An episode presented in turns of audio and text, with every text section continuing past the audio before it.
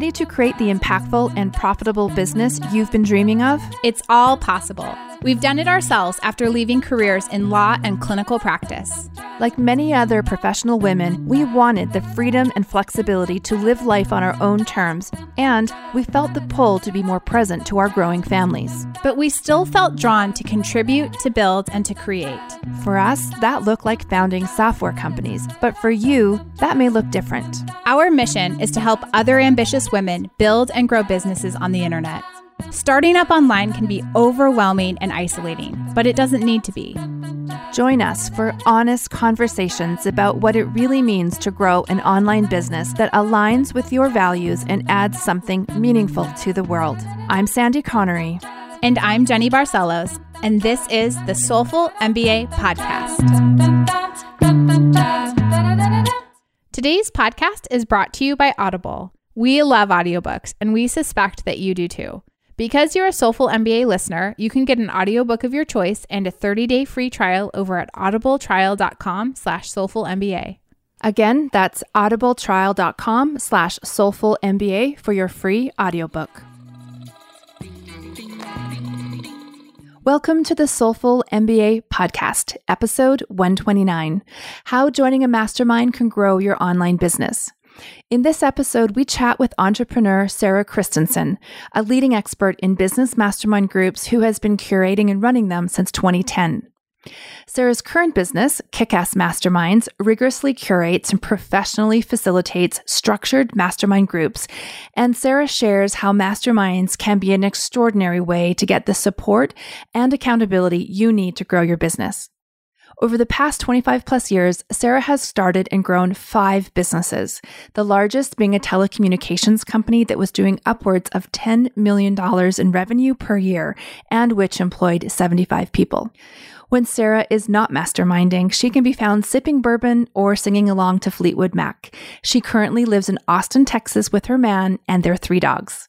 Sarah is a total dynamo, and we know that you'll love this episode. Now, on to the conversation with Sarah. My first question for you, Sarah, is talking about the slog and the ups and the downs. We're going to get into your current business, which is Kick Ass Masterminds, but let's back up. You had a wireless tech company mm-hmm. years ago. Can you just tell us what that company was like? What did you do, the size of it, and then perhaps how it ended? And then I would love to hear about how you got into your next venture. So I started my wireless tech company in 2000. We were doing wireless technology when all of us were using those old Nokia like brick phones. Remember those? oh my totally god! Yes. But we, we didn't start in the time of data technology. And it was myself and my business partner literally on a card table in my basement. And I bought my first computer and I remember thinking, oh my gosh, this is so much money. It was like $3,000 this old black Macintosh laptop. And we slogged away for 10 years and grew it into a $10 million a year revenue business. We had really healthy margins. We had 75 full time employees when I left.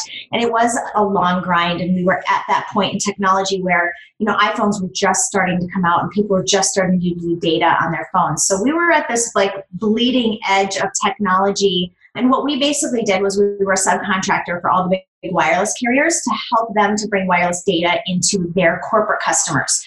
Because their corporate customers were were seeing and knowing what was going to happen from a data perspective and the carriers were kind of like ooh we don't know how to deal with them. We just want to sell a free nokia and give you a purple phone case for it. They were just in a different spot. So we were really internet people and we knew that the internet was going to be mobile. So that's really what we focused on. So like i said 10 years we grew to 10 million in revenue. My business partner and i got to an impasse in terms of where we wanted to see the company grow and what we wanted to do and how we wanted to be involved. So we actually tried a couple things. The first thing we tried was let's bring in a management team to run the business. Neither one of us will be involved in the business. Let's bring in a management team. We did that for probably nine months. It was a disaster. It was awful. It just did not work. And then we decided we need to sell this company. We can't work together. So I went on this whole road show. I brought three really solid buyers in, and my business partner who knows why this happened? I attribute it to ego, but my business partner basically blew up all of the deals. And then we sort of looked hmm. at each other and said, well, what do we do now? We, we don't want to work together. How do we handle this? And essentially, we had like the worst business divorce ever. We fought in court for a year. I was the minority shareholder of a privately held business. So basically, I didn't have any rights And I didn't know what I didn't know going into it. So I was not very good about like having my own lawyer look at our paperwork or any of that kind of stuff. So it was it was just a big giant blow up. But that kind of led me into the business that I run right now, which is Kick Ass Masterminds, because I moved across the country. I moved to San Diego. I got involved in a co working space, and there was a, they called it a networking group that I started participating in. And it was actually a mastermind. And you guys, I literally went through the stages of grief. I was like depressed. I was pissed off. I was elated because I found my people. I found this tribe of people that I felt like if they would have been with me during my technology business, it wouldn't have ended the way that it ended because they would have said stuff to me like, hey, Sarah, maybe you should have your own lawyer look at those corporate governance papers. And it seems kind of funny that your business partner is taking all of his money out of the company, but you're reinvesting it all back in. Like, I just didn't have that perspective. And so once I had that experience, I was like, everybody that I know needs to be in a mastermind group. And that's really was the birth of Kick Ass Masterminds. I love that. And I think to have those outside eyes in whatever form they come in is just so, so valuable. And also, you don't have a place to talk about the business or the challenges or the, you know, mindset issues that you're going through with your family or partner if they're not an entrepreneur themselves. Like, I think no one else understands it like another entrepreneur. So, for those listening, can you perhaps explain the difference between a networking group versus a mastermind? Absolutely. So I always use the analogy a networking group is like the people that you're acquainted with on Facebook. Maybe you've only met them once and you have a very surface level kind of relationship because you just aren't close. You just don't have that close relationship. But a mastermind group is like your business best friends. They're the people you tell the embarrassing stuff to that you wouldn't put on Facebook. They're the people that you go to when you're crying. They're the people you go to when you want to celebrate about your business and you're worried about other people thinking that you're bragging. So it's really a difference in the level of relationship. So networking is more surface level. You just don't know them that well, but your mastermind is really your ride or die homies. And then what about if someone's like, yeah, I need some extra support with my business. I love this idea of a, of a mastermind. What is the difference? And I'm pulling this from your blog post. So this is not my original question. Hiring a coach versus joining a mastermind. Yeah, absolutely. So a good rule of thumb is if you find a coach that you love their business, like you want to emulate their business model, and there's some very specific things that you need to learn, and you need someone to hold you accountable, like one on one accountability, that's a great opportunity to hire a coach. I always say to people when they're looking at coaches, do you want either the business that that person has right now or one of the businesses that they've had in the past? Because if the answer is yes, then there's no better person to help guide you to that place. But if you are looking for diverse input and you're looking for different perspectives and you're looking for the momentum of a group, a mastermind is a better fit. And I always tell people there's kind of a red line too. When you're not full time yet in your business, I always recommend people do coaching, they do courses, they really focus on learning. But once you get full time into your business and you're focused on implementation, right? So you've learned so many of the things, but it's time to like get stuff done. That's really a great time for a mastermind because a mastermind does have that shared momentum, it does have that accountability. And I love to think of the learning inside of a mastermind, a true mastermind, as on demand. So there's not a set curriculum per se because who knows in three months if you're going to want to work on your finances, right? All this stuff pops up inside of your business. So we really handle the curriculum, if you will. We don't even call it curriculum, but we call it like on demand education inside of our groups as it comes up. So someone might be launching a podcast and we'll bring a guest um, podcaster on inside of the group to share that information. Or again, there's all this group sharing. So if you're launching a podcast, there's a chance that there's a few people in your group who have done that before. So we really meet people where they're at versus putting out a prescribed curriculum for them to follow. So masterminds are kind of a buzzword right now, sort of trendy, if you will. And we've had some bad experience with masterminds where they sort of self-form or they are you know kind of invited in and they're not paid which is the structure of your company. But people just sort of let's get let's be a mastermind together. Let's do this. And ultimately there's someone who kind of dominates the conversation this is my experience. And yeah. i shouldn't say it's for everyone but someone dominates the conversation never lets anyone else talk. It turns all about them or we're the ones that are kind of the um, most advanced and like are helping everyone else and we're not getting anything out of it so could you talk to us about you know why would I pay for a mastermind when I can just go form my own? I think there's probably a question on people's minds. Yeah, for sure. And know that the experience that you have is very common. Most people that I talk to who have been in a DIY mastermind have that experience.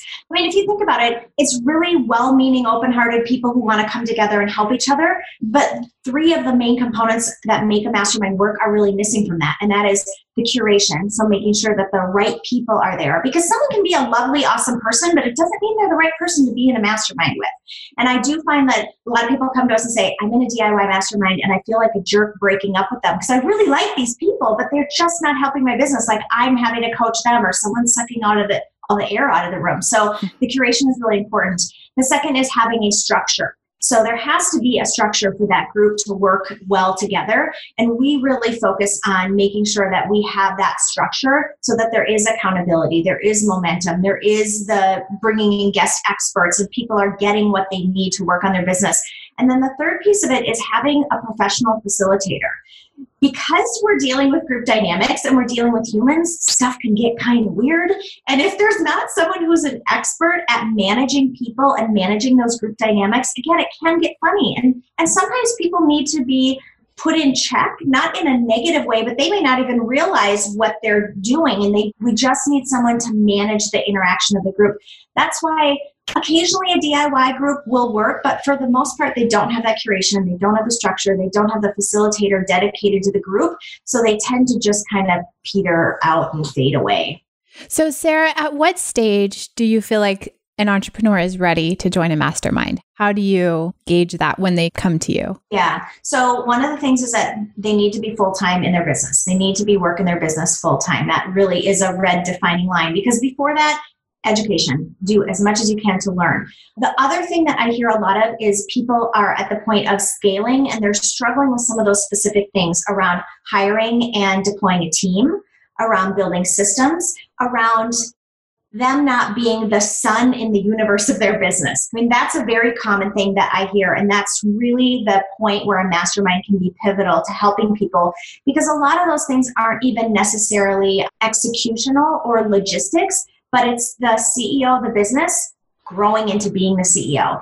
And to grow into being the CEO of your business, you need some support, especially if you've never been there before. You don't know what to expect or what that experience is, but having people who are shoulder to shoulder with you going through that experience and supporting you through that because I believe being an entrepreneur is the best self development ever in the entire world. but with that being said, it's not easy. Like, you, there's no reason that anyone who is the CEO of a small business should be doing this on their own. Absolutely, positively not. This is this is a group sport. It should not be something tackled on your own. Mm-hmm. It is not easy, but I will say it is the most rewarding life choice I've ever made. So, even though in this podcast and even in this episode, we talk about the hard things and the slog and how long it takes, I just want to interject here that it's the most defining self-expressive experience of my life. And so i wouldn't want anyone to you know only take the hard message away because it's it's a really powerful liberating beautiful way to live your life. 100% oh i've been doing this for 25 years so i'm a believer You're on the train. I get it. I am, I am yes. and you know, with all things come a, a trade off, right? Like I was just sitting out on my porch with my dog for working on my computer for an hour before hopping on with you guys. And and I went to yoga this morning at nine o'clock, right? Most people would be in an office. But I might work over the weekend. But for me, I am a freedom junkie. I want to be able to decide when and where and how I do things. So this entrepreneur thing just works for me and I have accepted and I totally know that there's hard parts, but I do that for the freedom and I will do that exchange all day long because it's so worth it. Yeah, you and me both.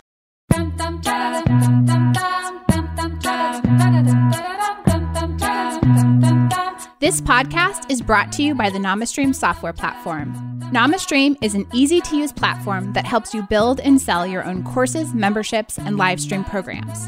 Go from idea to open for business in just minutes.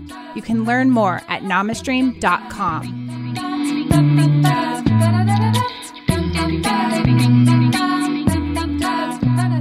I love this idea. I'm sorry, I'm going back to what you just said about creating your business or being an entrepreneur is a group sport because I think people feel like they should just know or they should just figure it out. And we talk a lot about that. Like, yes, you need to figure it out, mm-hmm. but it's a whole lot more fun and easier if you are doing it with a group. Do you have stories of um, perhaps people from your masterminds that probably could have just thrown in the towel if it wasn't for the support they were getting from other people in their group?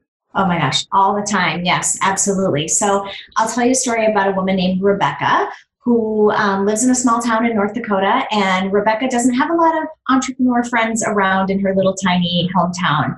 And she joined one of our groups, and it's kind of amazing the progress that she's been making with the support of her group. And she's starting a nonprofit that is going to help small towns bring life and energy and vitality back into some small towns. She works with women to help women who live in small towns who have big ambitions to not kind of get sucked down by this the small townness of it. She's a professional speaker. Like she has just blossomed and done all these amazing things in the past couple of years she's been part of our mastermind and again she keeps telling the other people in her mastermind i couldn't do this without you guys because she feels like an island. And I think so many of us do feel like islands, whether we live in a tiny town or I live in the middle of Austin, Texas. And sometimes I can feel lonely and I need to tap into my mastermind group and my support system. So I think we can all, no matter where we're at, feel that way. But if you don't have to go it alone. There are lots of resources out there. And I mean, I'm of the age when I started in business, internet was just starting.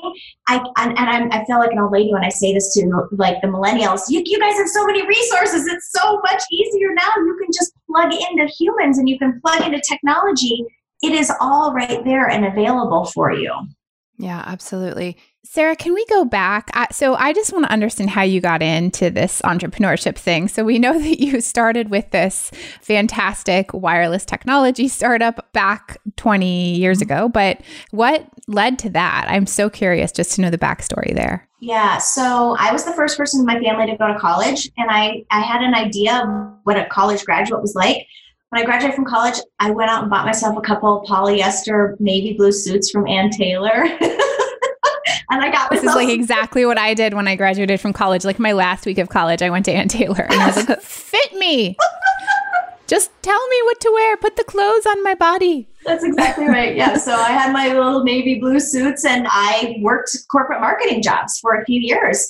And I knew that I had something else inside of me. And I was always getting in trouble in my corporate jobs because I was stepping outside of my job description and I was stepping on everyone's toes. And I found myself in a lot of boardrooms with older people, mostly men. And I was in my 20s and I probably looked like a teenager because when I was in my 20s, I could finally afford to get braces. So I look young to begin with. I have this face full of metal. I'm trying to be this big girl, grown up corporate girl. And I just keep getting like hit down, smack down, smack down. And finally, I had a light bulb. One of my bosses said to me, Sarah, you're not cut out for this corporate stuff. I think you need to look at starting your own business. And she actually gave me a book about starting my own business. And it was like this, but like the heavens opened up because I thought, oh my gosh, I can do business, but I don't have to do it in someone else's way. So I had all this time and energy on my hands because I was, again, overstepping my corporate job. So I started a marketing agency as a side hustle.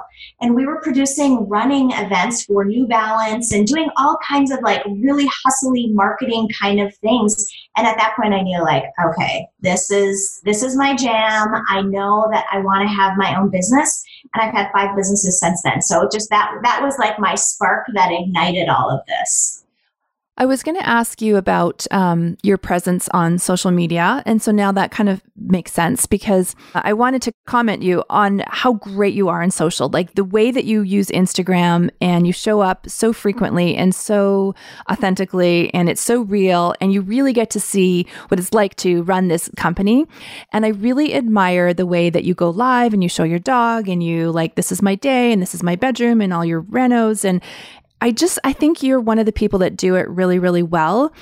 And I wanted to ask, does that come naturally? Did you have to sort of force and talk yourself into going live, or is it easy partly because you have had such a strong marketing background?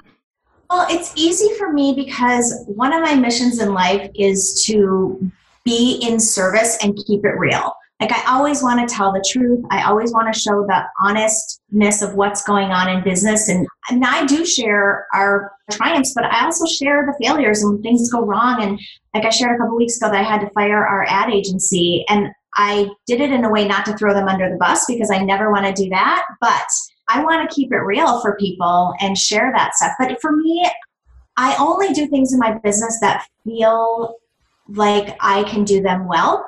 And I don't want to do things in my business that I feel like I have to force. Now, I mean, there are things I do, like expense reports, that I'm not into. Like, there, it's just some things that I have to do. But in general, especially in our marketing, and I think our marketing is really genuine and real and authentic because we do keep it real. We don't try to be something that we're not. And I also follow the marketing personalities. Mm-hmm. I keep the report on my desk because I reference back to it all the time. But there are certain things that I'm wired for and I'm really good at, and I try to focus on those. And the other things that I'm not, I try to bring in team members or other people, or quite frankly, we just don't do it. So, do you have a sort of digital hygiene? Like, do you ever just stop social? Do you ever take breaks for the full whole weekend or something? I do. And it's not because I have a plan. It's just because I feel like I'm not doing anything that I want to share, or maybe I want to keep it personal. There are some things that I don't put on there. Like last night, we went and saw Neil deGrasse Tyson, who I loved. And I, I did a couple little Instagram videos when we were there. I didn't post them, I just recorded them. And this morning, I was going to post them, and I'm like, I just want to keep that for me. Like, mm-hmm. I don't need to share that. I don't have a I don't have anything that I think would be useful for people with that. So I don't need to document my life. When I am posting something or when I'm thinking about our social, I always think, is this going to bring some light into someone's world? And sometimes it's funny things, right? Like I will share funny things about our dog. Like, is this going to bring someone some light or is it going to help them in some way? Is it going to teach them something? Is it going to give them insight into what we do in masterminds so they can you know they can decide if a mastermind is good for them or not. So i always think about that like is this going to bring someone light and is this going to be useful to someone? And anything that's about like me me me look how great i am isn't doing any of that. So i just don't post any of that kind of stuff. I love that. I've never heard anything around social media described that way, but that sort of two part rule, which is it going to bring someone light or is it going to be useful or helpful? I think that's such a good guideline to go from because then it does, you do still allow space for some personal stuff that's really uplifting and powerful. But it's not like, and this is what I ate for breakfast today. Right. because there's a lot of that, right? Like there's a ton of that. And I think, I think especially well in our market in the wellness industry, yeah. people really don't know where one thing starts and another thing ends, right? Like it's like, and this is what, this is my workout today. And it's just some element of that I think is useful. There's inspiration, mm-hmm. but then there's also like, oh my gosh. Right. Like I don't, no one needs to know this much information about anyone else's life. No, it's true. Well, and we also practice the hero's journey in all of our marketing and everything we do. It is not about us ever, never about us. It is always yeah, about our people. Right. Like we did sweatshirts last year for our event, and on them they said hashtag I am kick ass.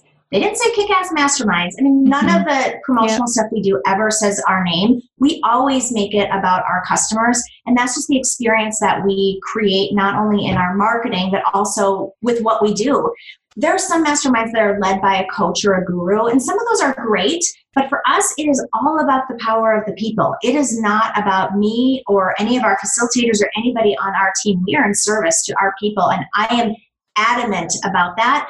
And that's why we use that rule of thumb for social. Like, does it bring someone light or is it useful and helpful? And if it's not, then generally it would be about about us, right? Like it's some brag or some kind of something like yeah. that. And again, that we just don't have room for that. Mm-hmm. Yeah. Can you tell us, Sarah, a little bit about your marketing team? What does that look like for you? Sure. Well, it's interesting that you ask that because we are in transition right now. So I have made a conscious effort that we are going to build an employee team of full time people. So we are really transitioning away from the contractors that work, you know, with multiple different people, contractors that are distributed. I'm hiring a team here in Austin. So I've hired my first person. Her name is Shelby. I'm in love with her. She's so awesome. So she's our full-time marketing coordinator and we're getting her up to speed. And I'm going to go meet Shelby after we're done recording this and we're going to work on some event prep. But it's so great to be able to have her and I be able to work together in person a couple days a week, and then we work remote the rest and stay in touch on Voxer and that kind of stuff. But the marketing is so important in what we do that I really want to build our marketing team here, in addition to the, the rest of our team.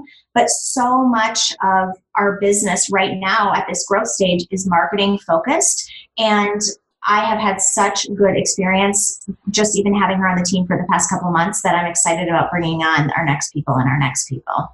Oh, that's so great. I, I think that we're feeling a similar pull right now. So it's it's interesting to hear you say that. I think this whole idea of I've always been resistant to, I mean, our whole team is remote, but this idea of sort of like VAs and um, people who just drop in and out of the business, but also work for other people has always made me uncomfortable. Mm-hmm. Not because they're there's anything wrong with it or them, but it's just this idea that how do you really go deep in yes. in a business or with a community or you know with a client base if you're just like always switching around something never felt quite right for our business as a good fit for me. So yes, it's interesting that you say that because I'm I am in the offline world people still hire employees and they hire local employees. But yeah. in the online world, it's this distributed part time kind of workforce. Yeah. So for me, that felt jolting at first because I'm like, how am I how are my people going to really get to know my business and be able to contribute in a way that's beyond just tasks? And I'm not a task manager. I don't like to give people a list yeah. of things to do. I like to say, here's what we're trying to accomplish go for it. Tell me what kind of support you need. So for me, that felt jarring as well. And I also think you have to think about like, what is the outcome of your business? For me, I'm growing this business over the next five to seven years, and my plan is to sell it. And so my team is an asset as part of that sale. I can't have a bunch of part time contractors because any organization I want to sell into doesn't look at that as an asset of the organization because they can just evaporate. So mm-hmm. I think that's part of the big thing. And I always encourage people when people come into kick ass masterminds, we do exercises around what is your big vision for your business? And even if you don't know it, just getting in that practice of starting to think about that affects decisions that you make today in a big way. And for me, knowing that I'm going to sell this company, having a team as part of that asset to sell is so important. Yeah, it's like it's come full circle in the online world where it was like remote VAs in Philippines and you know, go cheap and and now everyone is talking about like we've had these exact conversations like maybe we should hire someone here in calgary that i could physically go and meet with or perhaps have a small office where we could work from so that there is that connection and that deeper relationship. And and i used to have a store and a clinic and i had you know on-site employees obviously and i could see what they were doing. I could see how they handled the clients. I could listen to them as i sat at my desk and I struggle working with remote teams because it's in, they're invisible all of a sudden. They've got their task or their whatever, and I don't know what they're doing, and I don't know how often they're working, and it, it's this really strange. Um, like I would be so much less resistant to hiring an employee if we had a physical location. I would do it. But this online thing feels really hard to me. Anyway, so we're still trying to navigate that. So it's interesting and helpful to hear your perspective on that. Yeah. Well, and maybe you can do something like what we're doing right now. We don't have a physical location, but we work together about twice a week at a mm. co-working space or she yeah. comes over to my house. Sometimes like this afternoon we're going to meet up at a coffee shop. So we don't have that physical location, but we have a physicalness where we do get together. Yeah, twice. I think that's important. I think that's really helpful. So Sarah, I want to know you have a business built supporting other entrepreneurs. So who is supporting Sarah right now? That's a great question. Well, I have been with my mastermind group for nine years, so they are my ride or die homies. I think they could step into my business and probably run it almost as good as I could if I needed to. So I do have that support system. And I'm lucky that my partner, my boyfriend, is also an entrepreneur. So he's had a business for about 13 years. He also has a full time job and he's starting another business. This man is a busybody but he understands when I get up early on Saturday morning and work for a couple hours. I, I'm very lucky that he understands that. And for me, I love business. It's like one of my sports. I like to talk about it over wine, and this is the world's most patient man. He will talk about business with me all day long till Sunday. oh, that's awesome. All right, Sarah, you're going to answer quickly. First, kind of answer that pops into your head. So, what is your idea of perfect happiness? Uh, grace and ease. What is your greatest fear? Well, I grew up really poor, so I'm not having any money. Which living person do you most admire? Sara Blakely. What is your greatest extravagance? Oh, man. Probably all the fitness classes that I take. What is the quality you most like in a person? Honesty. Which words or phrases do you most overuse? I tend to be pretty enthusiastic, so I say, oh my gosh, a lot. what do you consider your greatest achievement? I'm probably supporting my family. So my mom died when I was 29 and I raised my brother and sister. And I also took care of my mom when she had cancer. So loving on my family. Where would you most like to live? Bali. Ooh. What is your most treasured possession? I wear it every single day. It is a gold wedding band from my great, great, great grandmother. Oh, wow. What are you reading right now? I am reading, I'm looking over my, my book list. I'm reading Traction again. Mm-hmm. And I'm also reading, what is over there? The War of Art by Steven Pressfield. Nice. That's love. fabulous. Yeah, that's one you need to read like every year. Exactly, I agree. Okay, Sarah. So, as you know, at the end of every episode, we ask our guests for one joy and one hustle. So, something that's bringing you joy right now that you could share with our community and a tool that helps you hustle in your business.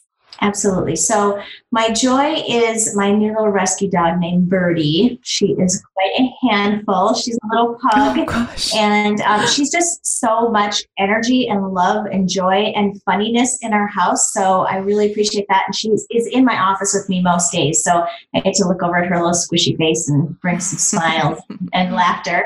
And then in terms of the tool, I really am loving my Apple Watch because it's allowing me to look at my phone less Interesting. which I love. And that's something that I'm really working on is being more mindful about my screen time and doing work on my computer, not necessarily on my phone. So my watch has really allowed me to stay connected because I'm always worried about am I going to miss a phone call? Is my sister going to call me? Is she going to need me or whatever? So my watch allows me to be on my phone less.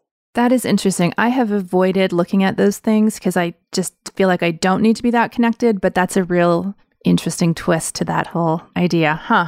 But it really does work for me. Like, for example, if I have my watch on and I hear or feel like a little beep come in, I can literally look down, see a Voxer message, and think, oh, I can deal with that later. And I don't have to like pick up my phone and get into it. Get Same dragged into something else. Mhm. Like, I can just see it and be like, okay, I'll, I'll deal with that later. Or if it's something urgent, I'll go deal with it. But it prevents me from picking up my phone, getting into it, responding. I feel more in control of my time versus just being so responsive to everyone else. Interesting. Yeah, I've been with Sandy on this too, where I'm Yeah. terrified of having any other devices because I like carry multiple old laptops around in my phone. It's terrible. It's actually a problem. And then that to have something strapped to my body that's the same, it feels a little. But I I love this idea because I think the phone is different, Yes. right? And, I, and as as a mom, I have a now seven year old following me around uh, that I am toting around the world, and she sees me staring at my phone. Right? It's like this this dangerous example to be setting. So I love that idea as um, as an alternative. So thank you for sharing that with us. Sure, absolutely. And you know, one other cool thing is that it, there's a little app on there that it will. I have it set up so it will buzz me a couple times during the day and remind me to take a deep breath. And then I go into the app and it's like 30. I can set it for 30 or 60 seconds of deep breathing. I wouldn't do that if my watch didn't remind me. So I'm really looking at it as a tool to not Mm. get sucked in more, but a tool to be more mindful about how I want to show up and how I want to do my work. Hmm. I love it. Okay, thank you so much, Sarah, for the time today. And why don't you tell folks where they can find you online? So we are all over the internet at Kickass Masterminds. Uh, Instagram is where we love to hang out. We're also getting more into LinkedIn, which is kind of cool. And then our website is at kickassmasterminds.com. Awesome. Thank you, Sarah.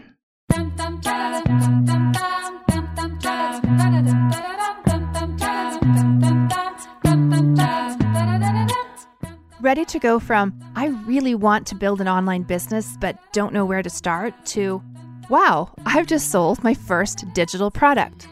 That's exactly what we're going to help you do during our free Become an Online Teacher course.